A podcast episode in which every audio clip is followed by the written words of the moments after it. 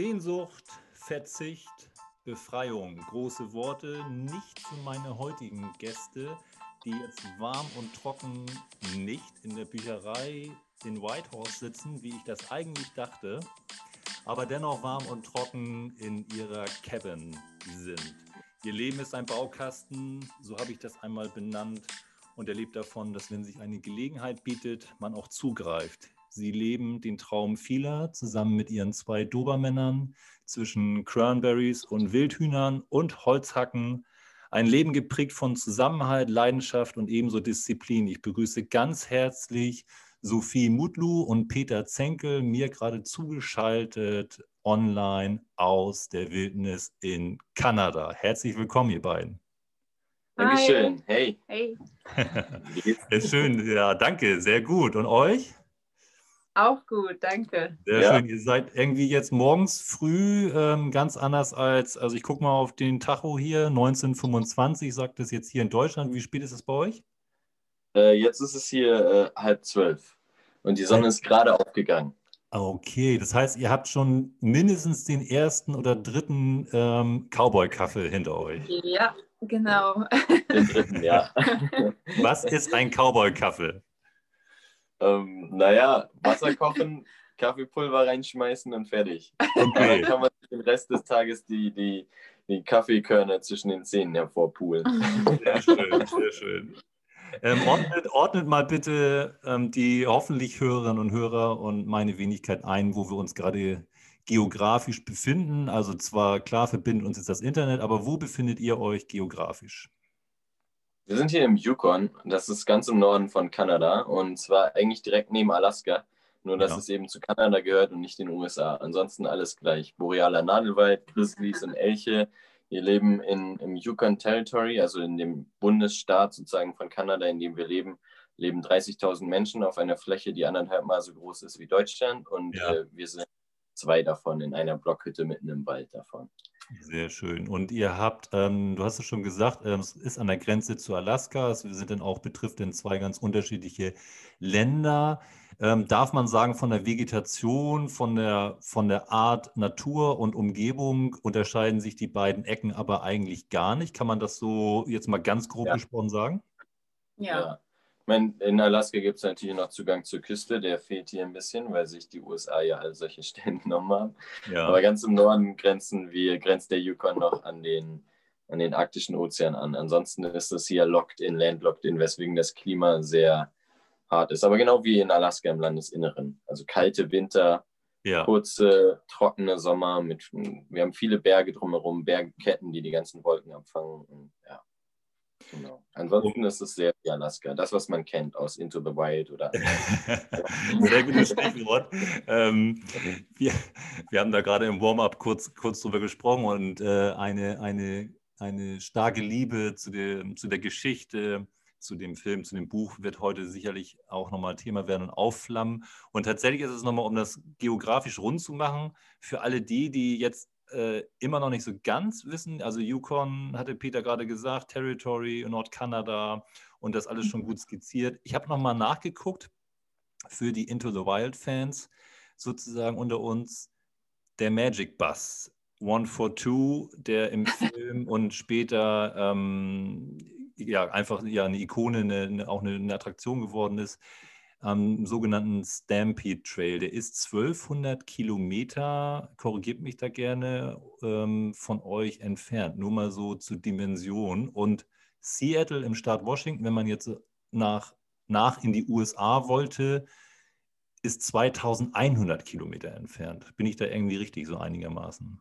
Genau, Seattle ja. ist im Süden, also wirklich 2100 Kilometer nur in den Süden und dann wären wir in Seattle und der, mhm. der Bus ist eigentlich auf der gleichen wie wir in Nord-Süd-Höhe. Ja. Nur eben rüber nach Alaska zum Denali National Park. Seid ihr da mal gewesen?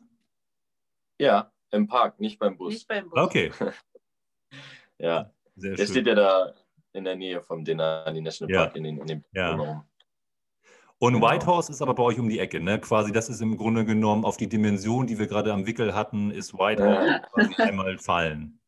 Ein Katzensprung. Genau, also ja. Whitehorse ist äh, so 50 Kilometer entfernt. Also ich meine, das ist natürlich für uns dann trotzdem Europäer, ist das schon, das macht man jetzt mal nicht, weil man irgendwie morgens keine Milch mehr hat oder so. Aber ja. dazwischen ist auch nichts. Also hier ist die Cabin und dann muss man eigentlich erstmal bis Whitehorse fahren und dann, um dann, wenn man dann doch einkaufen geht oder so. Und äh, ja, ja, dann ist es das aber auch das Einzige. Also wenn man in irgendeine andere Richtung fahren will, dann sind 700 Kilometer noch mal höher im Norden ist Dawson City. Da leben ja. aber nur 1000 Leute. Ja. Und äh, da kriegt man auch irgendwie nichts und das war's. Also hier gibt es letztendlich zwei nennenswerte Orte im Yukon. Und der eine ist eben Whitehorse mit 25.000 Einwohnern oder 26.000 und der andere ist Dawson und mit 2.000 Einwohnern. Und das war's. Da kommt die nächste größere Stadt wäre wirklich dann eigentlich auch wieder in Alaska und das ist Anchorage. Und das sind ah, dann ja 1200 Kilometer oder so. Okay, da reden wir schon von der Metropole. Ähm, ja. ja, zu euch. Ihr habt euch, korrigiert mich bitte, vor irgendwie sechs bis sieben Jahren kennengelernt. Liege ich da richtig? Ähm, ja, vor sieben Jahren haben wir uns kennengelernt. In ja. Acht, oder? Nee, vor sieben. vor sieben Jahren in, Köln haben wir uns kennengelernt. Ja, genau. Ich habe ich hab auch tatsächlich, also ich glaube, auf diese, diese Zeitangaben können wir heute nicht, nicht ganz viel geben, weil ähm, kein Geheimnis ist, ich habe Re Recherche betrieben und, und äh, welche, da kommen wir noch zu und wir haben es auch gerade schon mal kurz vorbesprochen. Und ich glaube, weil das ja auch so nachrangig ist. Denn wenn ich jetzt sage, ja, ihr seid jetzt vielleicht so und so lange in, in, im Yukon und so und so lange kennt ihr euch, dann seht es mir nach, dass da vielleicht das eine Jahr, ähm, das insofern ein bisschen kürzer ist. Und Sophie, du kommst aus Köln. Ähm, du bist eigentlich, wenn ich das richtig recherchiert habe, Ergotherapeutin ja, vom Beruf. Genau, genau. das stimmt. Hast ähm, in der Beschäftigungstherapie gearbeitet und hast Peter vor eben roundabout irgendwo zwischen sieben und acht Jahren, habt ihr euch in, äh, in Köln kennengelernt. Äh, Peter, das zweite K, der aus Kiel kommt und Wirtschaft studiert hat.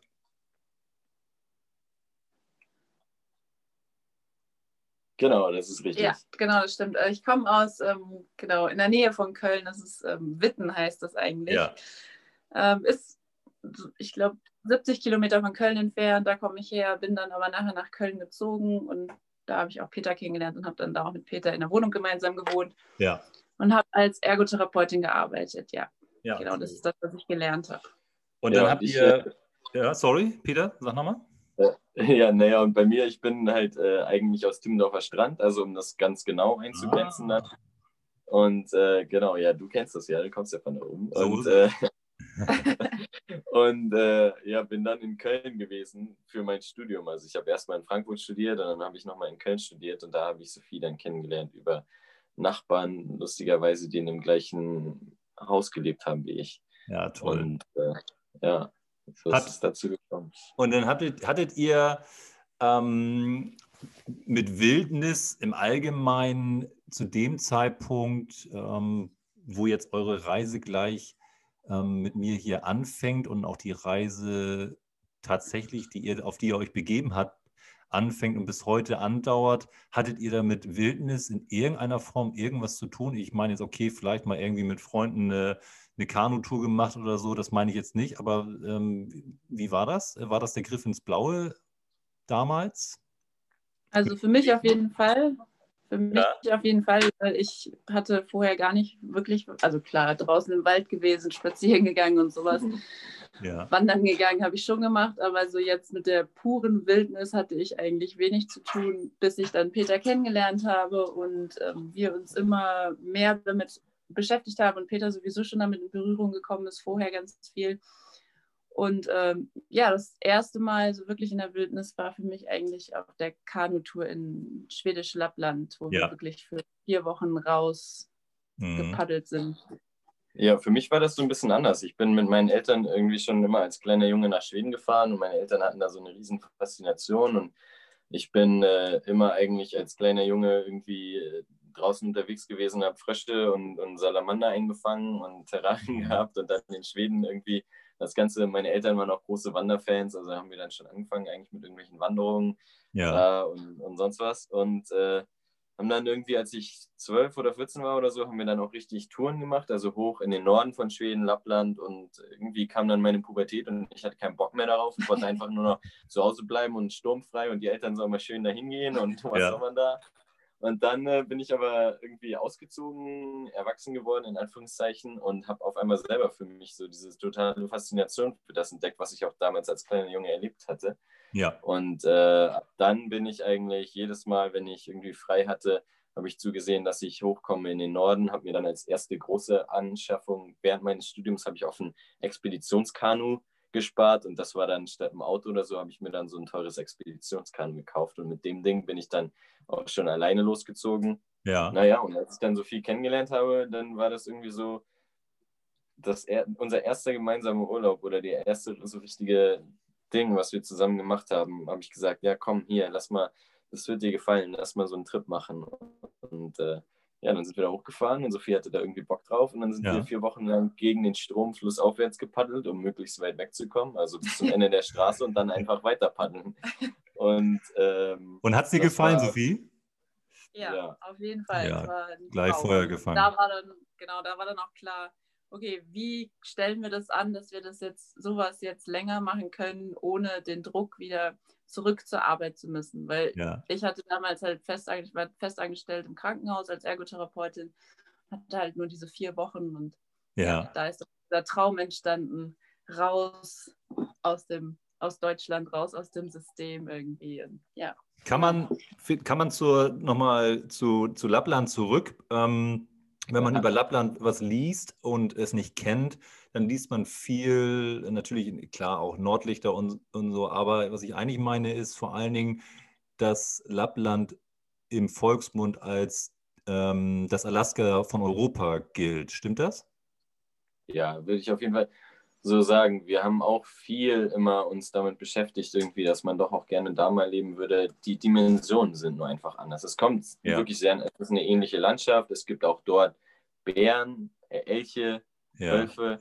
Aber es gibt alles weniger. Die Bären sind kleiner, die Elche sind kleiner. Es gibt, man sieht eigentlich keine. Also wenn man hier rausgeht und wandern geht im Sommer, dann muss man Bärenspray dabei haben, weil ja. Die Chance, dass man vor so einem riesen Grizzly steht, ist eigentlich ziemlich hoch. Und es passiert ja. auch oft genug. Und es ist uns auch schon oft passiert. Ja. Und wenn du campen gehst, musst du dein Essen woanders unterbringen, als da, wo dein Zelt steht. Und die sind halt einfach da. und in Schweden, naja, wenn du mal einen siehst, dann wird das in der Zeitung abgedruckt, weil wir hatten da schon mal einen Bären gesehen. Also so die ja, Dimensionen okay, sind einfach verstehe anders. Ja. Es ist also, sozusagen mhm. ich habe viel auch gehört, den Ausdruck das kleine Alaska für mhm. Schweden. Und ich glaube, das trifft es eigentlich ganz gut. Es ist so ein bisschen so, ja, es ist, glaube ich, das, was am nächsten rankommt in Europa, aber es ist gleichzeitig auch unheimlich viel kleiner natürlich ja. und viel dichter besiedelt. Ihr habt, ähm, Sophie, du hast es gerade eine schöne Überleitung schon am Wickel gehabt mit dem Fazit deines ersten oder eures ersten gemeinsamen Lappland-Trips. Hast du gesagt, ja, und da ist dann auch ähm, die Idee entstanden, wie können wir das machen, wie können wir dem weiter nachgehen. Da war quasi, wenn ich das mal so einbauen darf, äh, euer erstes riesengroßes, hungriges Herz geboren ähm, hinsichtlich, hinsichtlich weiter, weiter in die Welt hinaus. Da ging es aber dann so ein bisschen, korrigiert mich, erstmal zufällig weiter. Wenn ich das richtig gelesen habe, war zwar die Idee da oder die Ideen, ähm, aber so ein, so ein äh, Durchbruch, von dem man gar nicht erst wusste, dass es denn zum Durchbruch wird, war die Anstellung von Peter in Mexiko. Fragezeichen. Genau, das war, glaube ich, 2015 oder Ende 2014, Anfang 2015 kam dann ganz zufällig das Angebot für Peter in Mexiko arbeiten zu können. Ja. Und ähm, ja, da haben wir dann eigentlich nicht wirklich lange drüber nachgedacht, sondern ja haben das direkt äh, die Chance genutzt. Ich habe, naja, wir haben schon ein bisschen überlegt, okay, wie, wie machen wir das in Mexiko? Und da hat man ja auch viel drüber gelesen und gehört. Und ja, ähm, ja aber letztendlich habe ich dann meinen Job gekündigt und wir haben die Sachen alle verkauft in der ja. Wohnung ja. und sind dann letztendlich mit, ich glaube, vier Koffern oder drei Koffern sind wir dann letztendlich nach Mexiko ja geflogen, gezogen, haben auch alles abgemeldet in Deutschland, also waren dann auch gar nicht mehr gemeldet, Krankenversicherung, alles abgemeldet. Ja. Das Lustige war auch, das kam, das Angebot kam genau in der Zeit, da waren wir noch, da sind wir gerade von der Kanutour eigentlich wiedergekommen ja. und äh, waren noch in der Zeit, ja verdammt, wie machen wir denn das jetzt? Wir wollen irgendwie so wirklich mehr frei sein und mehr raus können. Also haben irgendwie so Sachen uns überlegt, wie mit dem Kanu jetzt um die um die Inseln in der Karibik zu paddeln oder was weiß ich. Also mhm, hatten ja. wir so richtig, waren total in so einer Phase, wo wir echt überlegt haben, okay, wie kommen wir denn jetzt wirklich raus? Und ja. äh, dann haben wir, glaube ich, auch wirklich entschieden, dass wir das auf jeden Fall machen wollen mit Mexiko alleine, weil man sich sonst immer fragen würde, was wäre, wenn, wenn man es wenn gemacht hätte. Ja. Und, Und äh, ja. ja, irgendwie war das Lustige dann auch, wir haben alles verkauft und alles aufgegeben und haben gar nicht weiter daran gedacht, so wie es danach weitergehen soll. Also wir haben alle Wintersachen auch verkauft und letztendlich sind wir hier im Yukon gelandet und alle Wintersachen, die wir mal hatten, haben wir nicht mehr. also das war so ein bisschen so eine Ironie. Habt ihr, ja. war, war für euch, ich habe mir hier ein Stichwort gemacht und zwar in der, in der Free Men's World, in dem Magazin und ich möchte gleich sagen, ich freue mich total und ich habe mir das auch fest vorgenommen, das, das einzubauen. Ich muss es jetzt auch an der Stelle einbauen, weil wir offensichtlich heute zu dritt sprechen. Da freue ich mich sehr, Sophie, ähm, dass du dabei bist. Und es ist einfach auch nicht wahr, dass hier ähm, Freeman's World steht, sondern es sollte mindestens, äh, also man sollte das irgendwie umbauen. Nicht nur, weil, jetzt heute, weil wir sprechen, sondern weil einfach ähm, ganz gut herausgearbeitet worden ist, wie sehr euer Leben gerade jetzt von Zusammenhalt geprägt ist. Auch wenn man sich mal auf einen Punkt, Punkt, Punkt geht, das mag mal sein, aber ähm, wie sehr heute und auf dem ganzen Weg bis heute von Zusammenhalt geprägt ist und wie sehr man das gemeinsam durchstehen muss. Und insofern würde ich sagen, Empfehlung an die Freeman's World, das könnte man nochmal umtaufen. und, ähm, aber zurück zu Mexiko, da habe ich mir eine kleine Notiz gemacht. Das war die, so seid ihr auch fast so ein zitiert worden, schon die erste Arbeitserprobung für Härteres, wenn man so sagen darf. Ja, ja auf ja. jeden Fall. Also, allein durch die Sprache, die wir beide nicht gelernt haben vorher. Also ja. wir haben beide Spanisch gelernt. Ähm, in der Schule war das schon ziemlich krass. Wir haben dann angefangen in Deutschland vorher so einen VHS Volkshochschulkurs zu belegen, aber ja. ich weiß nicht, wer das schon mal gemacht hat, der weiß, was dabei rumkommt. Also wenn man da nicht wirklich im Alltag wirklich spricht und das anwendet, dann bleibt da nicht viel mehr hängen, als mein Name ist und ich genau. komme aus. Und als wir dann da angekommen sind, also Mon wir sind in Monclova gelandet, im Norden von Mexiko, ja. wo wirklich kein Tourismus ist und die Menschen dort kein, sprechen kein Englisch. Und äh, ja, also Peter und ich waren da so ein bisschen aufgeschmissen mit unserem vor allem, als dann nochmal mexikanisches Spanisch war, das war dann nochmal eine Nummer anders. Genau. Ja, und da war es dann natürlich nochmal, also wir hatten wirklich nur uns so ja. über, über, über ja. die und der Job, Gefühle zu sprechen und so, das ging halt nicht mit, mit den Einheimischen dort. Und auch der Job, den ich da hatte, da hieß es, naja, hier die ganze Firma, die sprechen schon alle Englisch, musst dir keine Sorgen machen.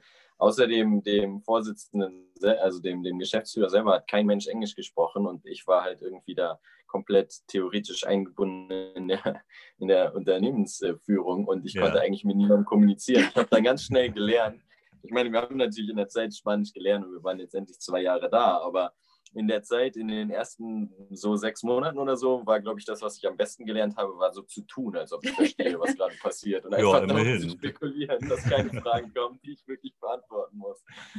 Image ist dann alles. Ja, sehr schön. Und irgendwann, ähm, vielleicht ein bisschen vorgespult, aber gar nicht so viel, ähm, ordnet mich da nochmal ein oder uns die zuhören, wie lange es denn insgesamt war. Auf jeden Fall irgendwann kam, ich, ich musste so ein bisschen schmunzeln und ich möchte euch gleich fragen, ob das auch, äh, also das ist mit Sicherheit wahr. Da kam der Klapper VW-Bully, der ist euch sozusagen über den Weg gelaufen. Ihr habt ihn irgendwo am Wegesrand gesehen. Am Ende lief das Geschäft über einen Sack Orangen oder Pampelmusen, ne? oder wie war das? ne, wir haben den letzten, also es war, wir haben den in Mexico City erworben, als wir da waren. Und ja. äh, eigentlich in so einem Hinterhof stand der zwischen abgemagerten Hühnern und verrosteten alten Truckteilen und irgendwie ja. ein paar schiefen Mangobäumen und äh, wir hätten, glaube ich, das wir hatten überhaupt gar keine Ahnung, wie man denn da jetzt so ein Auto kauft in Mexiko, was man da überprüfen muss, auch noch so ein uraltes und haben aber vorher über Uber, also den Fahrdienst, ja. äh, so einen Fahrer kennengelernt, der meinte, ja, also ein richtiger Mexikaner und das, der Wagen stand halt auch eigentlich im Ghetto da, wo wir, wir hatten das im Internet gesehen, irgendwie, nee, in der Zeitung gesehen, wo es ja. den gibt.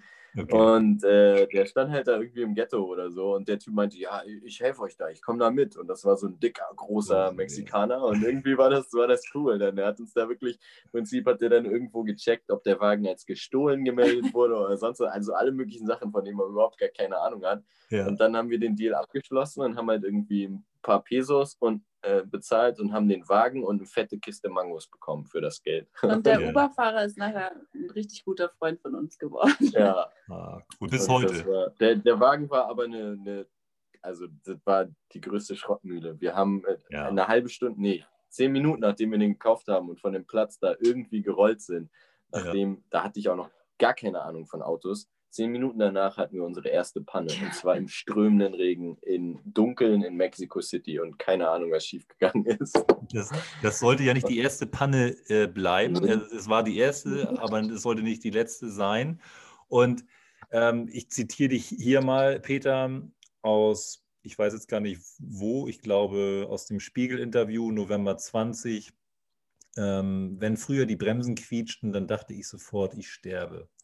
Das äh, passt gut an der Stelle, weil wir sind noch nicht bei unserem, bei unserem Into the Wild Blog, der kommen wird in, im, im Mittelteil mit einem anderen Oberthema noch dazu. Aber wir sind an dieser Stelle, wo ihr jetzt unheimlich gegen die Wand gelaufen seid, permanent. Ihr hattet hier irgendwie auf dem, ihr wart noch lange jetzt nicht irgendwo im Kalifornien, ihr wart nicht weiter weg, ihr wart nee. einfach in the middle of nowhere. Und wie, wie geht man diese, diese Widerstände an? Naja, zuerst denkt man, ja, komm, das ist ja alles hier nicht so teuer. Und wenn wir nur irgendeine Mechaniker, Mechaniker in Mexiko ist halt irgendwie so ein dreckiger äh, Sandplatz irgendwo im mhm. Hinterhof und dazwischen mhm. liegen dann irgendwie tote Hunde und Autowracks. Und, also das ist wirklich, und das ist jetzt auch kein Klischee oder Übertreibung, es sind trotzdem auch coole Typen. Ja. Und keine Ahnung, es sind trotzdem ja, aber es ist halt wirklich, es ist ein ganz anderer Standard, egal was man da für Geld in die Hand nimmt. Ja. Und äh, naja, wir dachten, naja, wenn wir da jetzt hier, das ist ja alles nicht so teuer, wenn wir jetzt hier mal so einen Monatslohn von uns oder so in die Hand nehmen und sagen, mach mal den Wagen tipptopp, dann haben wir hier unsere Probleme gelöst.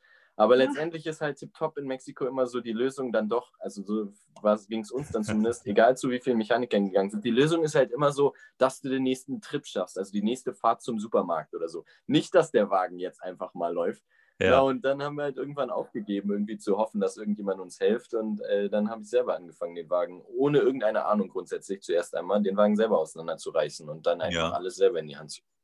Und das hat am Ende funktioniert. Also das ist dann so zu dem Punkt gekommen, dass wir in der Wüste irgendwo im Nirgendwo standen und ja. ich äh, ohne die richtigen Werkzeuge eigentlich einen Vergaser ausgetauscht und ausgebaut habe und äh, zum ersten Mal in meinem Leben und danach wieder weiterfahren konnte und also letztendlich ja. die Lösung war, glaube ich, irgendwie ist einfach dann doch selber einfach, egal was ist, selber angehen. Aber es war schon echt auch, also nervenaufreibend zwischendurch ja. und echt auch richtig stressig und anstrengend. Und es gab auch Momente, ja. viele, viele, viele Momente, wo Peter gesagt hat, lass uns den einfach jetzt hier stehen lassen und verbrennen und abhauen. Ja. Ich habe keinen Bock mehr und ich habe dann immer irgendwie versucht, das zu beruhigen und gesagt, aber guck ihn dir doch mal an, er ist so hübsch. und, ja. Er ist ja auch also, wirklich hübsch. Also ich habe ihn hier noch auf dem Foto, zumindest jetzt äh, die Rückansicht ist ja in dem, in dem Freeman's World Interview zu sehen, ja. wie ihr dort unterwegs seid. Und äh, ja, äh, ist nachvollziehbar hübsch, auf jeden Fall. Und hat, hat euch so ein bisschen auch angetrieben, dass ihr, dass ihr auch zu dem Zeitpunkt ja euer altes Leben auch hinter euch gelassen habt und nicht so schnell aufgeben wolltet? Ja, also, auf jeden ja. Fall. Ja. Also irgendwie war für uns klar schon auch, ich meine, den Job in Mexiko und so regulär gearbeitet haben wir beide ja nur ein Jahr und dann haben wir im zweiten Jahr eigentlich uns mit dem Van-Ausbau beschäftigt und mit dem Land da mhm. eigentlich ein bisschen mehr und weil einfach und dann halt letztendlich auch das Vanlife begonnen, weil für uns eigentlich auch klar war, ja, wir wollen nicht einfach wieder zurück. Wir wollen jetzt irgendwie weiter und, und, ja. Bilder und richtig was erleben und sehen und uns finden, vielleicht auch, wenn man so will. Ja, genau. Und ähm, das ist ein gut, gutes, gutes Stichwort unabgesprochen ein super Stichwort. Und ihr möget es mir bitte verzeihen, dass wir Kalifornien mehr oder weniger überspringen, obwohl es natürlich eigentlich ein bisschen unfair ist. Ähm, nichts gegen alle Kalifornier hier und äh, wir, wir, machen einfach mal, wir ver, spontanerweise vereinbaren wir nochmal ein, ein zweites Date nur zu ähm, Kalifornien, fairerweise. Das wäre das Kompromiss. Auf jeden Fall, der VW-Bulli und Mexiko war irgendwann dann kein Thema mehr und zugegebenermaßen jetzt ein bisschen, bisschen gecuttet und ihr habt euch auf den Weg gemacht. Und als ihr denn in Kalifornien wart, wie lange wart ihr da und habt dann entschieden, dass ihr weiter in den Norden möchtet? Ich glaube, die Idee war ursprünglich schon, als wir losgefahren sind, dass wir erstmal, weil Mexiko ist ja irgendwie so ein bisschen in, in der Mitte von, man will jetzt den ganzen Kontinent Nord- und Südamerika sehen. Ja. Da war die erste Idee schon gewesen, okay, weil wir jetzt hier so in der Mitte starten quasi, gehen wir, fahren wir erstmal hoch bis Alaska ja. Dann drehen wir um und fahren den ganzen Weg runter bis ah, Argentinien. Okay. Alles klar, okay. Mhm. Und äh, ja, letztendlich. Letztendlich war es in Alaska. Letztendlich äh, wart ihr, und wie kam es in Alaska? Ihr seid in Alaska gelandet und ähm, seid aber jetzt im Yukon und ähm, war das ähm, und seit in dem zweiten Haus, glaube ich, wenn ich das richtig ähm, recherchiert habe, also das erste Haus, wo ihr habt drauf aufpassen sollen oder so, war dann irgendwie das Einstiegstor und dann wurde ein anderes vermittelt. Aber erzähl doch mal, wie war es denn eigentlich, wie kam es von Alaska zu, zum Yukon? Naja, nach Alaska haben wir es nie geschafft mit dem VW-Bus. Also dem VW-Bus nicht, okay. Nee, wir sind, wir waren auf dem Weg und eigentlich sind, das war im Herbst, da sind alle anderen ja. Touris abgehauen, also im September, was hier ja schon Ende Herbst ist. Der Schnee, ja. der erste Schnee schon und so. Und äh, alle anderen Touris sind eigentlich abgehauen und sind in den Süden gefahren und wir sind immer noch weiter in den Norden gefahren. Und ja. sind dann irgendwie in Whitehorse gelandet und von da aus dann, wir hatten so eine Idee gehabt, so wir fahren so weit, lange weiter in den Norden, bis wir einen Grizzlybären und einen Elch sehen. Aber wir haben nie einen gesehen, also sind wir immer weitergefahren. Und dann sind wir auch aus Whitehorse wieder rausgefahren ja. Und äh, auf einmal hat das Ding halt eigentlich äh, gequalmt und nach heißem Gummi gestunken und sonst was. Und ja. dann äh, hatten wir eine relativ große Panne, wo ich dann auch gesehen habe, was das Problem ist. Also, weiß ich jetzt gar nicht in Deutschland sogar, aber CV-Joint ist geplatzt und damit wollte ich nicht mehr weiter noch weiter in die Wildnis fahren, weil wenn es schlimmer wird, dann wird es halt immer nur einsamer. Und wir waren vielleicht 200 Kilometer von Whitehorse weg an dem Punkt. Und das mhm. ist zwar mit dem VW-Bus trotzdem eine Dreitagesreise gewesen, aber immerhin ist es noch machbar. Also sind ja, okay, wir dann okay. drei Tage zurückgefahren wieder bis Whitehorse und haben dann die Ersatzteile im Internet auch gefunden und bestellt. Vom Café aus alles in, in Whitehorse. Und äh, das hat aber sechs Wochen oder länger gedauert, bis die Teile ankamen. Und in der Zeit haben wir uns eigentlich in den Yukon und in die Leute und in in den Norden verliebt. Das war sowieso für mich immer so ein bisschen schon das, was ich gelesen habe als kleiner Junge in den Jack London Büchern. Genau. Und die Leute haben uns dann aber so mit, genau, Ruf der Wildnis ja. und Wolfsblut und irgendwie die Namen waren dann auch teilweise bekannt. Also selbst Whitehorse zum Beispiel taucht ja auf in den Geschichten und ja. das war der Yukon River und das war dann irgendwie so, dass wir uns gedacht haben, okay, jetzt in der Zeit fing dann auch richtig der Winter an. Ja. Und ich habe dann auch noch das Teil ausgewechselt. Dann, da hatten wir schon auch richtige Freunde dann hier gemacht in Whitehorse. Und dann, als das Teil ankam, habe ich es bei minus 15 Grad ausgewechselt. Und wir hätten theoretisch wieder fahren können, aber irgendwie ja. war für uns klar, nee, wir wollen jetzt, wir wollen jetzt zusehen, dass wir es schaffen, hier im Yukon zu bleiben. Ja, und dann haben wir dieses House-Sitting. Also das ist so ein Ding hier, was gerade im Norden ganz typisch ist, dass man aufpasst mhm. auf ein Haus, wenn die Leute im Winter weggehen. Dann so sind wir irgendwie hängen geblieben. Ja, sehr schön. Und dieses, dieses Haus, äh, wo ihr habt aufpassen müssen, das ist auch euer heutiges Haus, richtig? Nee, das, nee. wo wir aufpassen mussten, also, das war am Polarkreis quasi und das, da waren wir nur für sechs Wochen oder sowas. Ja. ja. Und äh, als wir wieder gehen mussten, als die Leute zurückkamen, ist der Van like, eigentlich ziemlich komplett kaputt gegangen, weil er bei minus 50 Grad nicht mehr starten wollte. Und äh, wir hatten aber schon von anderen Freunden gehört, dass die in so einer Cabin gelebt haben, einer Cabin hier eben außerhalb von Whitehorse. Ja. Die auch ganz simple, einfache Blockhütte und dass die aber gehen werden im Anfang Januar. Und da hatten wir dann schon uns mit dem, dem Bauer, dem diese Cabin gehört hat, der sich die selber mal irgendwann gebaut hat vor 20 Jahren, uns ja. zusammengesetzt und gesagt, wir wollen die dann danach mieten. Und, ja. ja. So. In Yukon und ihr habt die Cabin Und du, Peter, hattest es gerade schon vorher gesagt. Ja, und irgendwie Punkt, Punkt, Punkt auch äh, sich finden. Ein Oberthema aus unserem Mittelteil heute soll Into the Wild in Anführungszeichen, ich habe es mal ein bisschen umformuliert, Ausstieg in den Einstieg sein. Wie sehr und warum ist es für euch heute der Sehnsuchtsort, den ihr euch A erfüllt habt und wo ihr euch so lebendig fühlt wie nie zuvor? Warum ist das so? Hm. Hm. irgendwie ist es immer so ein bisschen der also irgendwie ist es halt alles so ein bisschen, es ist frei, es ist improvisiert, es ist roh, ja. es ist echt, es ist Abenteuer. Wenn man rausgeht, kann da mal ein Bär. Wir haben, dadurch, dass wir auf so viel verzichten und was mittlerweile für Peter und mich auch komplett normal ist, ja. das ist befreiend und tut irgendwie gut. Ja, man merkt das dann doch immer mal wieder so. Ich habe jetzt zum Beispiel einen ein paar Verlege oder Agenturen, die sich irgendwie an mich gewandt haben und gesagt haben, ja, hier, schreib doch mal ein Buch, das ist so eine tolle Geschichte und so begehrt. Mhm. Und dann auch längere Gespräche mit denen geführt. Und wenn man dann solche Gespräche mit so Leuten führt, dann fällt einem immer erstmal wieder auf, Mensch, ey, das ist ja doch, also so Sachen, die für einen so normal geworden sind, mhm. sind nicht normal. Also dann kommen Fragen, fällt mir jetzt schon wieder wahrscheinlich noch nicht mal richtig ein, aber dann kommen Fragen, ja, wie macht ihr das denn? Wie, ihr habt keine Dusche, also warte ja. mal, wie geht denn das? Und so Sachen, die dann einfach für einen ganz normaler Alltag sind. Ja. Die sind dann, merkt man erst richtig, sind eigentlich so weit weg von dem, wie wir normalerweise gelebt haben und wie viele Menschen leben heutzutage.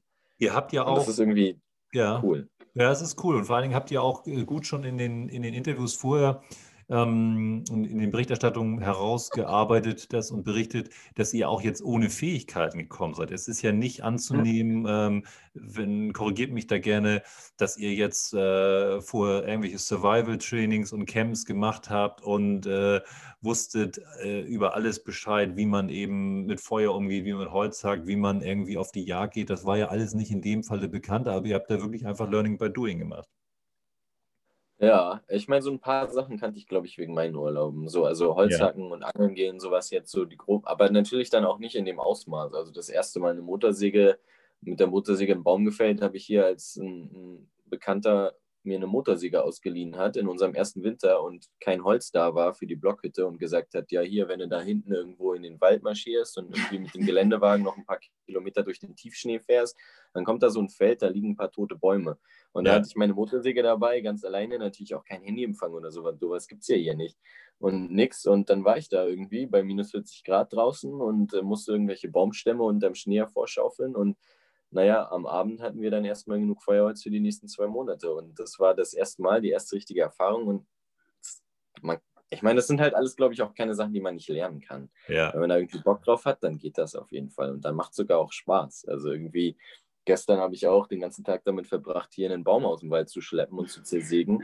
Und am Abend ist man einfach fertig und kaputt, aber man hat eben dafür gesorgt, dass es jetzt wieder warm ist. Und das kriegt man alles hin.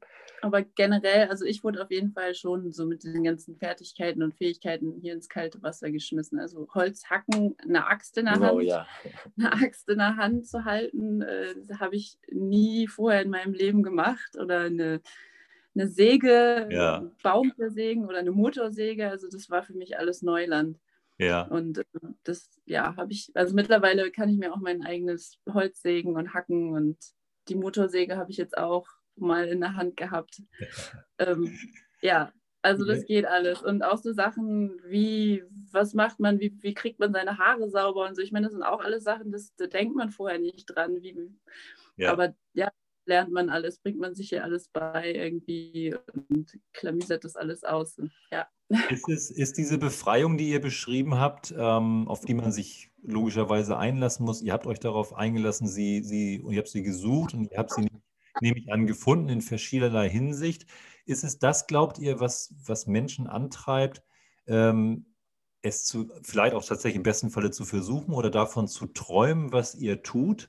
Also wenn ich heute, ich will noch einen Schritt weitergehen, wenn ich heute sehe, dass die ganzen, im Grunde genommen, das schon angesprochen, Jack London oder auch ähm, Thoreau als der, der yeah. Nationaldichter sozusagen, der er heute ist, der es nicht immer war, aber vor allen Dingen, der es heute wieder ist. Und ähm, wo auch die Amerikaner in dem Fall nicht mehr jetzt über den na, ähm, Nerd oder Sonderling denken, sondern wo diese Sehnsucht so, so innewohnend bei den Menschen offensichtlich vorhanden ist, irgendwie loszulassen, Dinge zu verändern, meine, meine Bedingungen und ähm, meine Spielbedingungen zu verändern, mein Leben auf den Kopf zu stellen. Glaubt ihr, ähm, das ist, hat vieles damit zu tun, im Leben selbstbestimmter zu sein, befreiter zu sein? Ja. Auf jeden Fall. Und ich glaube auch, ich meine, es hängt auch, glaube ich, viel mit unserer heutigen Gesellschaft zusammen, wo wir die total ja nicht stressfrei ist. Also es wird an allen Seiten wird irgendwas von irgendwem erwartet und sei es im Beruf, in der Familie oder ich weiß nicht, also in Deutschland ist ja an allen Seiten wird irgendwie muss man funktionieren. Mhm. Und man hat eigentlich, oder so habe ich das empfunden, vor allem jetzt auch rückblickend, man hat eigentlich wenig Möglichkeiten, irgendwie frei zu sein, geschweige denn irgendwie in einer Hütte zu leben und einen Holzofen zu haben und keine Heizung zu haben. Also das sind ja, ist ja alles geregelt in Deutschland und Europa, mhm. würde ich sagen. Mhm. Und äh, ja, so also diese Sehnsüchte nach der Freiheit, das ist schon, glaube ich. Ich glaube, viel kommt auch jetzt natürlich nochmal durch die aktuelle Krise, also jetzt mit der, mit dem, mit der Pandemie und, ja. Und so ist es nochmal stärker auch geworden, dieses Verlangen nach wieder dem einfachen Leben und weiter weg von allem. Ja. Und dann ist es natürlich auch so, in, im normalen Leben macht man ja eigentlich relativ wenig nur für sich. Und hier ist letztendlich der, der Großteil der Alltag geht erstmal für die Dinge drauf, die man für sich machen muss. Und, aber ja. gleichzeitig ist das auch ein gutes Gefühl. Also ich meine, ich weiß, wofür ich meinen Tag verbracht habe, wenn ich eben einen Baum zersägt habe. Und ja. ich weiß genau, was ich gemacht habe und was daraus wird. Und also von Anfang bis Ende bin ich da irgendwie direkt selber involviert. Und das ist, ja. glaube ich, eine schöne Sache auch. Das Schöne ist, was ihr, was ihr beschrieben habt, ist im Grunde genommen, dass ihr, also die Romantik, von der wir gesprochen haben, und wir haben sie auch schon so ein bisschen mit eingebettet in, in Literatur von damals bis heute. Und ähm, die gibt es, aber die muss man sich auch, und das tut ihr ja, insofern müssen wir vielleicht auch nochmal erwähnen an der Stelle, die habt ihr euch aber auch erarbeitet und die erarbeitet ihr euch auch tagtäglich. Also ähm, korrigiere mich, Sophie, du bist tätig als Illustratorin äh, mittlerweile. Du bist, glaube ich, an deinem ersten Kinderbuch dran. Und ähm, Peter ist ähm, ja Wildlife-Fotograf, ähm, kann, ich, kann ich sagen, glaube ich. Ne? Du hast einen eigenen Online-Shop und du ähm, bloggst bzw. fotografierst für Magazine. Und genau wie ihr beide beschrieben habt, es wird an euch herangetreten, Geschichten zu schreiben. Denn müsst ihr Holz hacken, Cranberries sammeln, die einmachen. Ihr müsst äh, sehen, dass ihr über die Runden kommt und ihr müsst eben auch hart kalkulieren. Also es ist ja nicht sozusagen nur geschenkt, aber am Ende ist es eben tatsächlich diese Romantik, die ihr euch denn dort auch erarbeitet habt. Genau, also das war schon auch ein harter Weg hierhin, wo wir jetzt mittlerweile sind und mhm. so dieses, dieses freie Leben als Illustratorin oder als ähm, Wildlife-Fotograf, das war ja schon, haben wir auch schon wirklich für gearbeitet und so diese Romantik hier auch in der Cabin, ich meine, das hört sich immer alles so romantisch an, vor dem Feuer zu sitzen, aber man muss das ist das, was ich aber so mag an dem Leben hier. Man muss halt wirklich was dafür tun. Also man ja. muss rausgehen, wenn es 50 Grad und man muss jetzt Holz hacken oder Holz sägen. Und das ist halt nicht so wie, wie früher. Man dreht die Heizung an und es wird warm oder man geht in, in, ins Badezimmer und es ist warm und geht dann duschen und ja. ja. Und es ist halt auch, es ist ja schon trotzdem auch ich meine, es ist nicht leicht, zum Beispiel ein bisschen Geld müssen wir ja machen. Wir sind ja hier so weit auch im Norden, man kann gar nicht so richtig wirklich selbst zu Fischen komplett leben, wenn man nicht nur Fleisch und Fisch essen will. Ja. Weil Gemüse wächst schlecht und es ist halt eigentlich nur zwei Monate Sommer im Jahr und so. Also das heißt, man braucht schon auch ein bisschen Geld und nicht viel. Die Lebenshaltungskosten sind schon auch sehr, sehr gering natürlich. Aber nichtsdestotrotz müssen wir ein bisschen was machen. Aber das als Freelancer hier zu machen, mit Internetanschluss, den es nicht gibt. Und eigentlich muss das Telefon an einer Stelle stehen und dann hast du ein bisschen Empfang. Und zwar ist der Empfang dann trotz alledem so schlecht, dass man eben selbst so einen Podcast nicht mit Video wirklich machen kann. Genau. Und so, also das ist halt alles schon, äh, schon auch eine gewisse Herausforderung. Und dann ist es auch unzuverlässig. Also jetzt mein, mein Telefon hat jetzt einfach überhaupt nicht mehr funktioniert in den letzten paar Tagen. Und äh, also es hat schon so gleichzeitig, wir sind ja nicht jetzt die kompletten Einödis, die jeden Anschluss zur Zivilisation aufgegeben haben. Ja. Und äh, das ist dann auch so eine Balance, also findet sich ja auch eben in dem wieder, wo wir, womit wir unser, unser Einkommen bestreiten, eben in den Fotos, ja. die ich verkaufe und den Illustrationen, die Sophie macht, also Custom-Aufträge, die Sophie macht und so. Da ist schon auch immer natürlich, dass wir schon auch Anschluss zur Zivilisation noch haben und auch suchen. Und das ist allerdings nicht ganz leicht beizubehalten hier von hier draußen. Und würdet ihr beide sagen, wenn genau wie jetzt beschrieben, ihr habt Whitehorse als, als nächstgelegene Stadt und ihr habt Infrastruktur und ihr ähm, müsst jetzt nicht nur von eingemachten Cranberries leben, jetzt um das mal ganz krass runterzubrechen, aber würdet ihr auch sagen, das ist ein bisschen der Unterschied zu, zu Into the Wild. Ähm, die Geschichte hat es ja gegeben, aber die, hat, die ist eben auch sehr tragisch ja, also man kann sagen, einerseits eben sehr tragisch geendet, ob für ihn selber, ähm, das lässt der Film ja ein bisschen offen, ähm, aber sie, im Großen und Ganzen ist sie tragisch geendet. Und da ging es, ist ähnlich begonnen wie bei euch. Ähm, man hat dem alten Leben ähm, Ade gesagt ähm, und hat, hat sich dann auch durchgeschlagen, hatte aber wirklich völlig, war völlig einödig unterwegs. Ist das der Unterschied, wo ihr sagt, dass ähm, das sichert euer Überleben an der Stelle auch bis heute oder würdet ihr sogar noch mal einen Schritt weiter gehen wollen? Ah, ich habe immer noch mal so den Ruf in mir, auch noch mal ein Stück weiter zu gehen. Es gibt hier ja schon auch äh, Leute, die doch auch so leben. Ich meine, die Diät ist dann viel mehr Fleisch- und Fisch basiert. Also gerade die Ureinwohner hier leben ja. auch gerade sogar teilweise noch weiter im Norden. Die leben dann nur von gejagten Karibus und den gesammelten Cranberries aus dem Sommer. Also es ist schon auch möglich. Ich glaube, für, für Christopher McCandles oder Alexander Supertramp war es ja auch doch ging es ganz stark noch mal mehr, wesentlich mehr als bei uns. Ich meine, bei uns ist nicht das politische Statement das erste gewesen, das irgendwie, mhm. das wir gemacht haben, sondern eigentlich eher der Traum. Und ich glaube, für ihn war es noch mehr das politische Statement. Und dadurch teilweise eben auch, ich meine, er war dort an einem ungünstigen Fleck eigentlich, mhm. um nur vom Jagen und Fischen zu leben. Mhm. Und äh, hatte natürlich auch verhältnismäßig wenig Erfahrung, war aber gleichzeitig sofort im kalten Wasser drin. Also ja. hat gar nicht die, sich die Chance selber gar nicht die Chance gelassen, das Stück für Stück erstmal anzulernen, sondern hat es eigentlich im Prinzip sich selber zwingen wollen, es sofort ganz oder gar nicht zu schaffen. Korrekt. Als Statement eben, weil er sagen wollte, das braucht man alles nicht. Und das geht ja. direkt. Ja, er hat, vor allen Dingen auch die, wie du es gerade beschrieben hast, ähm, das geografische Wählen dieses Ortes war sinnbildlich für das Brücken um sich herum abbauen und abreißen, was ihm ja. letztendlich auch dann äh, unter anderem ähm, eine sehr, sehr tragische Szene ist ja genau äh, an dem Punkt, wo er eigentlich, ich glaube, so ist es gemeint, doch zurückkehren wollte, mindestens damit sehr, sehr geliebäugelt hat und es eben nicht durch diesen Fluss geschafft hat. Ja. Und, äh, und das Ende ist dann an der Stelle bekannt. Ja, und, aber es ist genau nochmal noch mal ein Punkt an der Stelle, wie schafft ihr das? Ich will jetzt nicht sagen, mir fällt aber auch kein besserer Begriff ein, ähm, nicht komisch zu werden. Also nicht im Sinne von, nicht im Sinne jetzt von anderen Leuten gefallen oder es ist ja, es ist ja klar. Also wer uns jetzt zuhört, ist, der glaube ich, ist schon auf der richtigen Fährte. Also Sophie und Peter sind jetzt nicht irgendwie in Yukon gelandet, äh, um, um sozusagen irgendjemand damit gerecht zu werden oder zu gefallen, sondern haben für sich das beschlossen und haben für sich das ähm, durchgezogen und, und äh, sind damit glücklich. Und das ist gut so. Aber die Brücke nochmal zurück zu Into the Wild und zu ähm, Christopher McCandless. Ähm, er war ja insofern sehr, sehr kritisch. Ähm, er hat ganz tolle Thesen aber auf die Beine gestellt und äh, ja.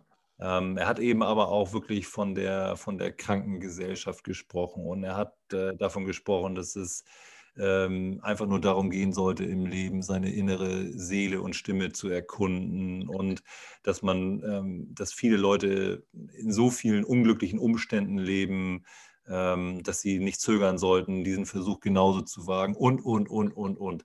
Wie schafft ihr das? Ich glaube, das ist ja nicht immer nur gut, das ist ja total super und ich würde äh, diese Geschichte bis heute immer wieder empfehlen und lesen wollen und sehen wollen. Wie schafft ihr das denn, zu zweit mit euren Dobermännern und ähm, ob nur mit oder ohne White House und mit oder ohne online ähm, nicht komisch zu werden.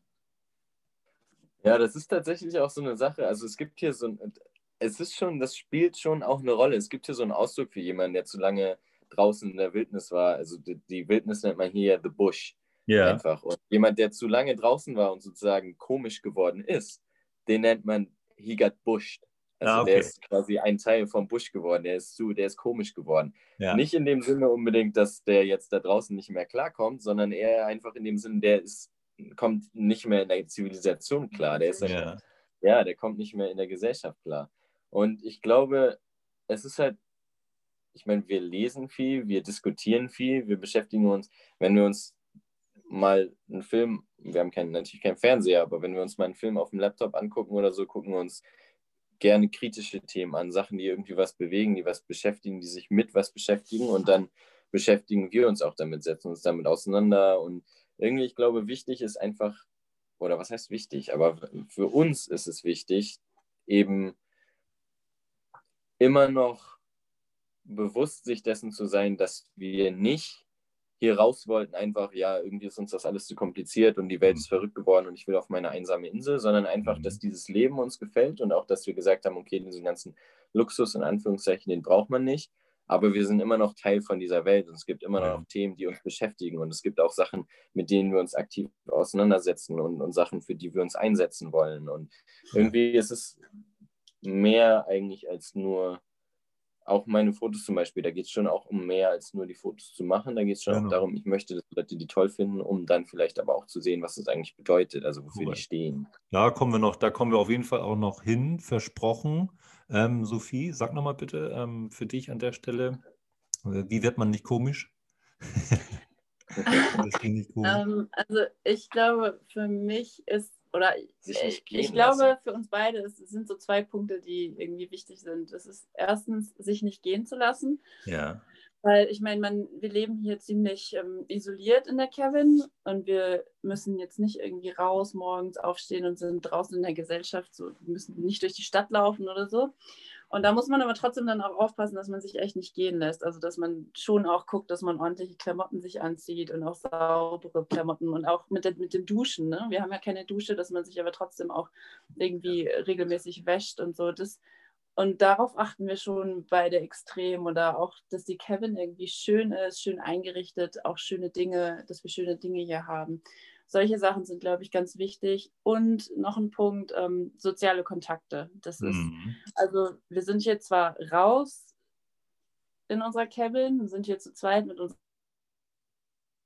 Hunden, aber mhm. es ist trotzdem wichtig, für mich zumindest, und ich glaube für Peter doch auch, ähm, dass soziale Kontakte zu haben, also mit Menschen direkt auch in Kontakt zu treten, Freunde zu haben, Freundschaften zu pflegen, was hier allerdings echt schwer ist manchmal in diesem Cabin-Leben. Also, man ist halt so schnell raus. Man ist halt, genau, man, wenn, wenn wir hier in der Cabin sind, dann sind wir raus, sind hier umgeben von unserer Wildnis und mit den Dobermännern und wir ja. sind halt auch viel beschäftigt den ganzen Tag, dadurch, dass wir für alles selber sorgen müssen.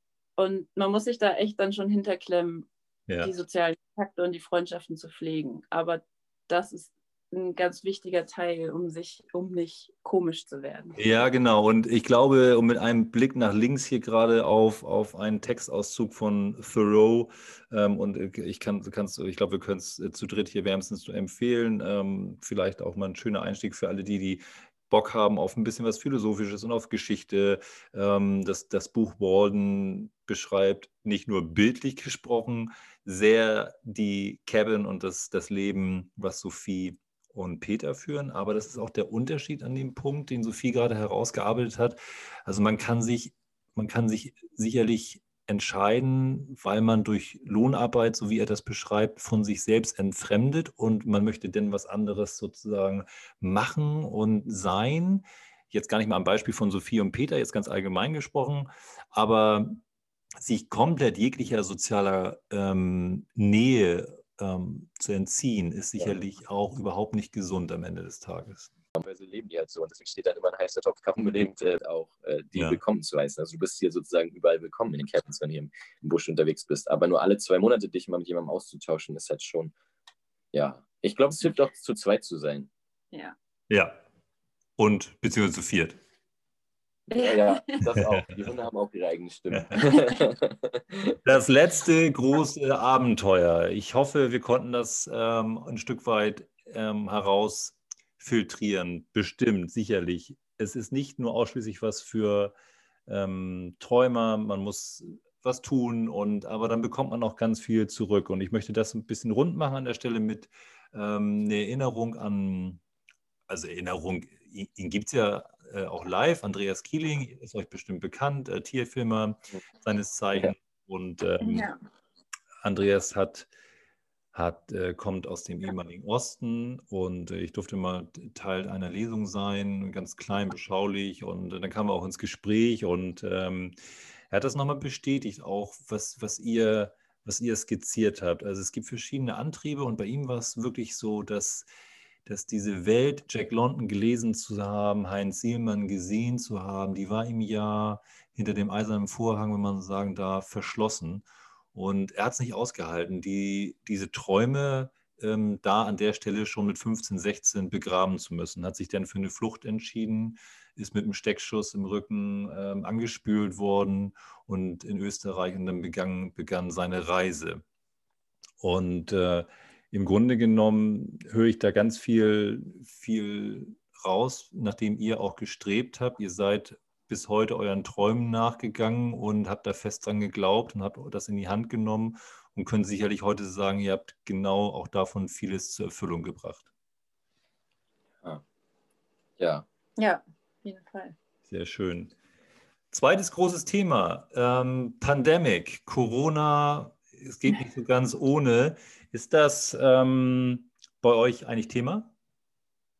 Nee. Ähm, nicht so richtig, nee. Also wir kriegen es, klar, wenn man jetzt hier in Waitrose irgendwie in den Laden gehen will, dann muss man, es besteht Maskenpflicht. Aber ansonsten ja. kriegen wir da nicht, nicht, so viel mit. Also wenn wir mal mit unseren Eltern reden, dann, dann kriegt man immer vorgehalten, wie es eigentlich wirklich, wie krass es eigentlich wirklich ist. Ja. Aber hier sind wir da so ein bisschen raus.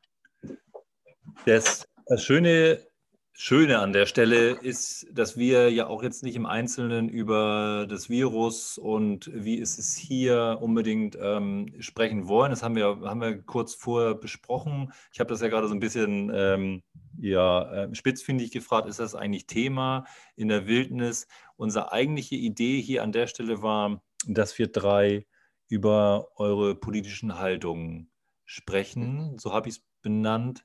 Und ich habe dazu als Intro quasi vor zwei Tagen, glaube ich, deinen Peter ähm, vorletzten Instagram-Post gelesen. Und dann habe ich gelesen, habe gelesen, habe ich gedacht, ja, also recht hat er, ohne Honig um Bart zu schmieren. Warum? Wenn das alles so übersetzt ins Deutsche, jetzt mal ganz äh, salopp ein bisschen übersetzt, sportlich übersetzt, weitergeht mit dieser Pandemie, die uns so fest in ihren Händen hält, dann werden andere Themen, Klammer auf, tun sie es ja schon, Klammer zu, weiter nach hinten gedrückt und sie verschwinden aber nicht und sie werden auch dadurch nicht besser. Stichwort Klimawandel, Stichwort Flucht, Stichwort Hunger, Stichwort Aussterben der Menschheit. Du schließt deinen Beitrag mit We have to look beyond. Was ist damit gemeint? Die viele persönliche Schicksale und da habe ich natürlich jedes Beileid für die betroffenen Familien. Aber abgesehen mhm. davon habe ich gedacht, naja, vielleicht bringt es zumindest dann doch auch mal, dass wir ein bisschen bewusster reisen, dass wir uns bewusster dessen sind, welche Auswirkungen unser Umgang mit der Welt eigentlich auf, auf, die Klima, auf das Klima und die Umwelt hat. Aber dann habe ich gelesen, dass erschreckenderweise unser CO2-Ausstoß zum Beispiel im Jahr 2020 nicht geringer war als in den anderen Jahren, obwohl ich gedacht hätte, naja, kein, kein internationalen Flugverkehr mehr in dem Ausmaß und eigentlich und irgendwie ist es aber dann auch bei niemandem mehr so im Bewusstsein. Alles, was ich drumherum mitkriege von Freunden aus Deutschland oder so, ist, äh, ja, ja, wenn das dann endlich mal vorbei ist, das Lockdown, dann mache ich gleich 30 Reisen hintereinander. Oder irgendwie ja. ist so dieses Bewusstsein, das vorher angefangen hat, Greta Thunberg und so ein kleiner Wandel und so, all das ist auf einmal so weit ins Hintertreffen geraten. Und im Zuge von, ähnlich wie auch bei, bei jetzt in Amerika und den Revolten und dem Wahnsinn, den die da starten mit so einem Idioten, immer noch an der Spitze, mhm. ist dort in dem gleichen Tumult ist unter den Tisch gefallen, dass das Arctic National Wildlife Refugee, also ein riesiges Gebiet in Alaska, was ganz wild und unberührt ist, eigentlich jetzt verhökert wurde an die letzten Ölfirmen. Ja, ja. Es geht nur noch um den Umgang mit, wer verordnet Maskenpflicht, wer nicht. Und das ich, alles dreht sich um die Krise und um den Virus, aber in Wirklichkeit wird es gerade alles immer noch weiter schlimmer. Keine neuen Investitionen in, in erneuerbare Technologien, was auch immer, welches Thema auch immer. Das ist alles zum Erliegen gekommen, sondern stattdessen geht es darum, ja, wie halten wir alles am Laufen, obwohl wir gleichzeitig Masken tragen, inklusive dann sogar so Sachen wie, ja, so können wir es aber nicht am Laufen halten, weil dann stützt die Wirtschaft ein. Aber worum es eigentlich wirklich immer noch geht, ist einfach nicht mehr relevant. Und gleichzeitig zeigt uns aber die wilde Welt, also die Grizzlybären ja. hat dieses Virus nie interessiert. Die zeigt uns eigentlich, ja, die Welt geht weiter wie vorher auch. Es gibt einfach immer noch die gleichen Sachen. Gibt es genug Lachse? Nein, gibt es nicht mehr. Die sind vom Aussterben bedroht. Interessiert aber keinen Menschen. Also so. Ja. Irgendwie, eigentlich ist so ein Beispiel auch, man sieht das hier so direkt, so die, die echte Welt, also die Welt da draußen, die Wildnis, die Natur, die interessiert sich überhaupt nicht dafür. Da gibt es immer solchen Krisen, Krankheiten und alles Mögliche. Korrekt. Aber die, die wirklichen Probleme, da, was wie geht es ja. weiter? Steht der Wald morgen noch? Und äh, ja. gibt es das Futter morgen noch? Und all das, das ist nicht weniger wichtig geworden, nur weil auf einmal ein anderes Thema uns den. Ihre eigenen ähm, Gesetze, Klimawandel, wo, wo seht ihr Klimawandel? Wo könnt ihr wahrscheinlich mehr als wir eins zu eins Klimawandel feststellen? Also der erste Winter, da kam gleich tonnenweise Schnee und es blieb kalt bis, bis in den Ende April, Mai. Ja. Und äh, jetzt im vierten Winter schon auch zunehmend, in jedem Winter haben die Schwankungen mehr und mehr zu und abgenommen und es wird mal ganz extrem kalt, dann wird es wieder relativ warm, dann wird es wieder kalt, dann wird es wieder warm, dann geht es manchmal über Null auf einmal. Also es wird alles irgendwie verändert sich. Im Sommer, wo es normalerweise ganz trocken ist im Yukon, regnet es auf einmal. Den ganzen Sommer, letzten Sommer durch hat es nur geregnet. Das, das gibt es hier nicht. Also das ist eigentlich semi-arides Klima im Yukon. Mhm. Und äh, ja, also man, man kriegt viel davon mit. Man kriegt auch mit, wie sich die, die Grizzlybären, die normalerweise den ganzen Winter durchschlafen, hier im, im Norden schlafen die Bären den ganzen Winter durch. Auf einmal ist das nicht mehr so. Man muss jetzt im Winter, wenn man campen geht, damit rechnen, dass da Grizzlies auf einmal rumlaufen, weil die ja. Klima, die Temperaturen so stark sich ändern, dass die manchmal mitten im Winter aufwachen, weil es so warm geworden ist und dann laufen die, die da hungrig durch den Schnee. Und also man kriegt vieles auf einmal mit in der Hinsicht. Es wachsen hier Pflanzen, die hier eigentlich nicht wachsen, so weit im Norden auf einmal. Ja, ja. Finden, die, finden die Grizzlies genug Nahrung nach wie vor? Äh, nee. nee. Also das ist auch mehr ein, ein, Problem der ganzen Umweltverschmutzung, Überfischung, der anderen Probleme. Die Lachszahlen nehmen so rapide ab, ja. dass das ein ganz großes Problem jetzt eigentlich ist. Also wo man irgendwie im Fluss, die wandern ja immer hoch, die Flüsse, die Lachse, um zu laichen im Herbst und Sommer, Herbst und dann sterben die da oben. Und normalerweise ist das die Hauptnahrung für so einen Bären. Ja. Und wo früher in einem Fluss irgendwie 100.000 Lachse hochgewandert sind, waren jetzt in diesem Sommer zum Beispiel 100. Also das sind Zahlen, das kann man überhaupt gar nicht mehr fassen. Also das, sind, das ist für mich unvorstellbar. Da sieht man einfach keine Fische mehr. Ja, normalerweise ist ja dieses Bild, der Grizzly, der stellt sich eigentlich nur flussaufwärts hin. So dieses Bild hat man im Kopf und, und dann schwimmen sie ihm zum Leichen alle entgegen, ja. springen hoch und er schnappt zu und fertig ist die Laube. Mhm. Ähm, und das, ja. aber mittlerweile geht das Gegenteil ist der Fall. Ja. ja. Mhm. Es gibt natürlich auch verschiedene Regionen immer noch. Also es gibt ein paar Flüsse, da kommen noch mehr, aber auch da. Also es hängt halt eigentlich nur davon ab, wie groß war die Ausgangszahl. Die Zahlen gehen alle rapide zurück. Und auch die Einheimischen, die Ureinwohner haben starke Probleme damit, weil auch deren Kultur basiert ja auf dem Lachsfang. Aber diese Lachse kommen auch kaum noch da, da an. Und das heißt, auf einmal kreiert das auch den Konflikt. Und gut, nun haben, haben wir irgendwie, zerstören wir die Lachszahlen und zerstören damit aber auch eine ganze Kultur, die darauf aufbaut. Ja. Du hast, hast es, ihr habt es gerade angesprochen, die First Nations, ähm, die Ureinwohner. Ja. Wenn man diese Themen, die wir in diesem politischen Block ähm, einflechten und mit, mit den First Nations verbinden und alles sich verändert und die Welt, in der sie seit Jahrhunderten leben, sich so rapide verändert, vor allen Dingen auch denn, als in, im Punkto Selbstversorger sein so extrem ändert und im Einklang mit der Natur sein ändert, Gibt es da Support seitens des, des Landes Kanadas, seitens der, ich weiß nicht, Bezirksregierung, wie auch immer, gibt es da Support und gibt es da auch ein Denken, äh, so geht es nicht weiter, wir müssen auch was, wir müssen was für unsere First Nations, wir müssen einfach für die Menschen, die draußen leben, was tun?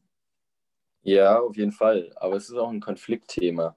Also es gibt auch viele, viel Rassismus hier tatsächlich, gerade so bei den, bei den Rednecks irgendwie, die hier dann neu zugezogen sind und ja. die das nicht, nicht einsehen oder die das dann tatsächlich auch so sehen, dass die sagen, ja, selber schuld oder was weiß ich. Also es war ja hier noch bis in die 80er Jahre hinein gab es noch diese Schulen, in denen ja. die First Nations Kinder der First Nations gesteckt wurden, also ihren Eltern weggenommen wurden, weil man denen sozusagen den Indianer austreiben wollte. First Nation.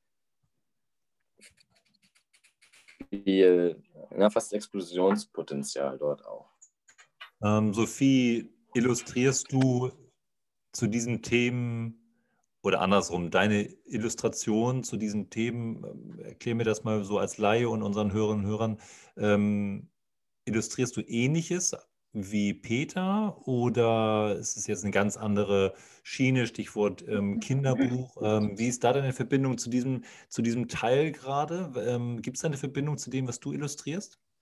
Fuchs und auch so ein bisschen Lehrbuch mäßig aufge, aufgezogen. Ja. Also auch mit einer Message drin, zum Beispiel über den Polarfuchs am Ende. Und ja, also doch schon auch in die Richtung, in die äh, Peter mit seiner Fotografie geht. Ja, sehr schön.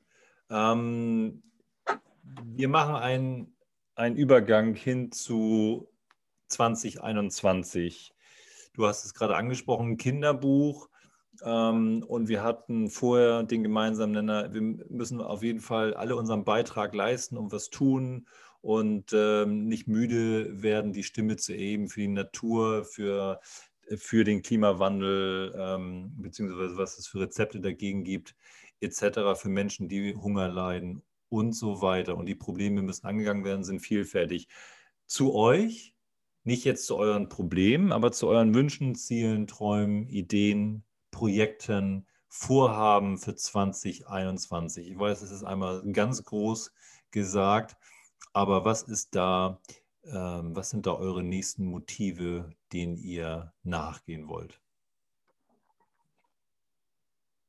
Hm, also eigentlich, ich habe ein paar Projekte jetzt, die auch gerade mit der Fotografie zu tun haben, die ich mit einem anderen Fotografen überlegt und angegangen habe. Also wir hatten zum Beispiel so eine Idee, dass wir tatsächlich den Lachsen folgen wollen, wenn die dann anfangen, in den Yukon zu ziehen und äh, sechs Wochen lang mit den Lachsen auf dem Fluss unterwegs sein werden, um daraus ein Fotoprojekt zu machen und darauf ja. eben eigentlich aufmerksam zu machen, wie der Lachs gleichzeitig die Lebensader und das Lebenssymbol des Nordens irgendwie ist und so viele, nicht nur Tiere, sondern auch Menschen da auf ihr Leben und ihre Kultur aufgebaut haben, aber wie diese, dieses, dieses pulsierende Leben sozusagen verschwindet, das ist eigentlich ein ziemlich großes Projekt. Ja. Das, was wird. Das ist aber noch in der Planung der Zeit. Das wäre dann in dem Sommer jetzt.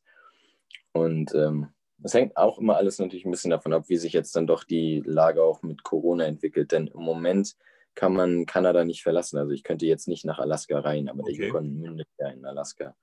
Ja. Und äh, ich hatte noch ein paar andere Projekte, also jetzt so Fotostories. Ich wollte irgendwie zu den Mosches-Ochsen gehen. Das hatte ich eigentlich im letzten Sommer schon vor. Und wollten gerne zu die Wale finden und die, die Coastal Wolves in British Columbia, aber das sind jetzt so ein bisschen sehr spezielle Fotothemen vielleicht.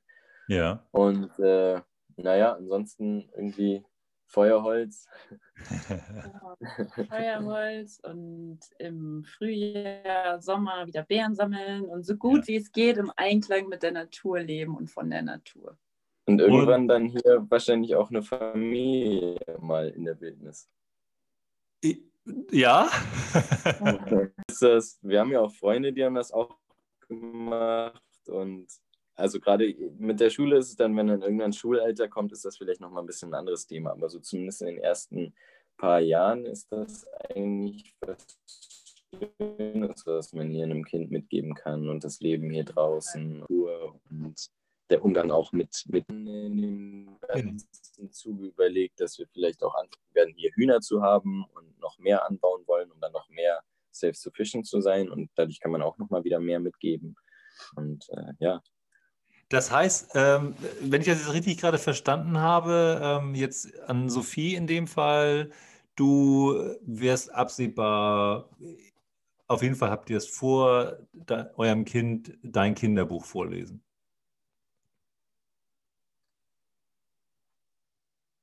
Ja. Ja, Sehr schön, sehr schön.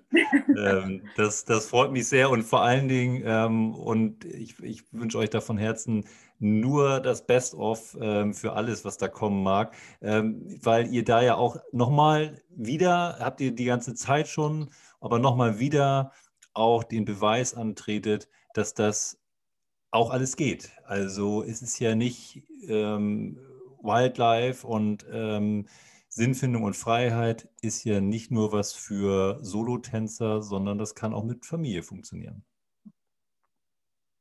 Ja, ja. Da gibt es so eine lustige Geschichte, an die ich oft denken muss, von Freunden eben, die ihre Kinder hier großgezogen haben in der Wildnis. Und bei denen war die erste Hütte, in der die dann gelebt haben mit den Kindern, war so eine alte Trapperhütte, wo die dann das Moos aus den Holzbalken rausgepult haben, die Kinder und sonst was. Und es war zugig und kalt. Aber die eine schöne Geschichte war, als die dann das erste Mal die, die beiden Söhne nach Hause gekommen sind mit einem Hasen, den Schneehasen, ja. den die in der Falle gefangen haben, weil man ja auch von den Hasen lebt.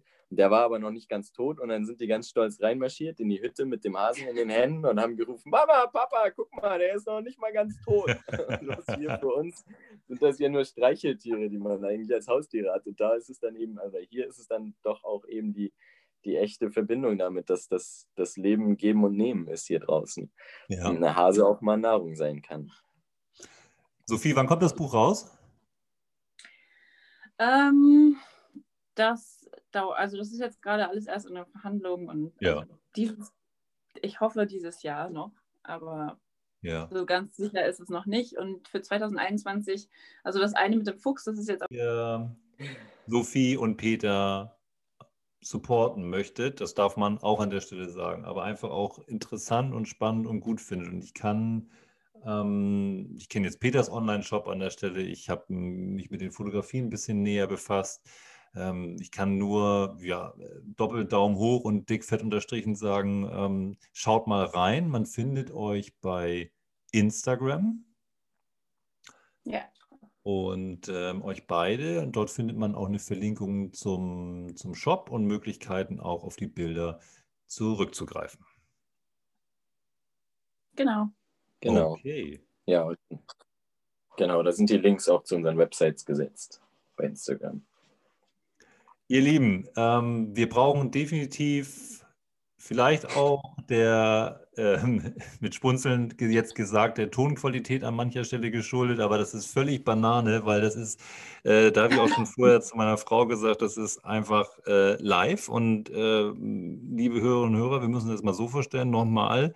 Also die beiden sitzen im Yukon Territory in Kanada in einer Hütte und fernab. Und ähm, ja, wir haben es jetzt beide oder alle drei haben es jetzt warm und trocken, aber das war es auch mit dem gemeinsamen Nenner. Da darf dann auch mal der Ton so ein bisschen leiden. Ich freue mich, wenn wir uns äh, nichtsdestotrotz äh, wieder begegnen. Ähm, es wäre schön natürlich, wenn es auch mal live wäre und ihr uns vielleicht irgendwann mal in ferner Zukunft die Wildnis ein bisschen näher bringen würdet in live ähm, sofern ihr denn noch da seid. Ich gehe aber, und das ist ähm, das Fazit an der Stelle, ganz stark davon aus, ihr habt mit keinem Wort und auch mit keiner Emotion für mein Empfinden äh, ja, in irgendeiner Form Rückkehr, Wünsche geäußert oder Gedanken dazu geäußert. Ihr habt beschrieben, wie ihr euer Leben neu gestaltet habt, fernab, aber auch nicht ganz ähm, einöd. Und ihr habt beschrieben für alle, dass es geht, wie wichtig euch was ist und ähm, wie ihr euch habt treiben lassen, wann ihr zugegriffen habt. Und ich bedanke mich an der Stelle von ganzem Herzen für, für das schöne Gespräch und würde mich freuen, wenn wir uns wiederhören und wünsche euch jetzt vieren, bald fünfen von ganzem Herzen alles Gute. Gerne, Dankeschön. Dankeschön. Vielen Dank. Und äh, dir auch alles Gute nach Deutschland. Und äh, ja, wenn du mal, wenn es sich mal ergibt, die Gelegenheit hier nach Kanada zu kommen, dann seid ihr natürlich gerne herzlich eingeladen, uns auch hier zu besuchen. Und dann können wir euch tatsächlich versuchen, die Wildnis näher zu bringen. Herzlichen Dank. Wir, ich, wir würden uns sehr freuen. Also alles Liebe für euch und ähm, bleibt gesund. Ihr seid, werdet ja gar nicht mehr krank, ähm, seit äh, ihr im, im, hohen Norden seid. Und ähm, auch das ist, glaube ich, nochmal, wir sagen das gerade mit einem Spunzeln, aber nochmal so witzig, wie es auch schön ist, seit vier Jahren sagen zu können, kerngesund zu sein, ist, glaube ich, gerade in dieser Zeit nochmal was ganz Besonderes. Also ganz herzlichen Dank an euch nach Kanada. Dankeschön. Dankeschön.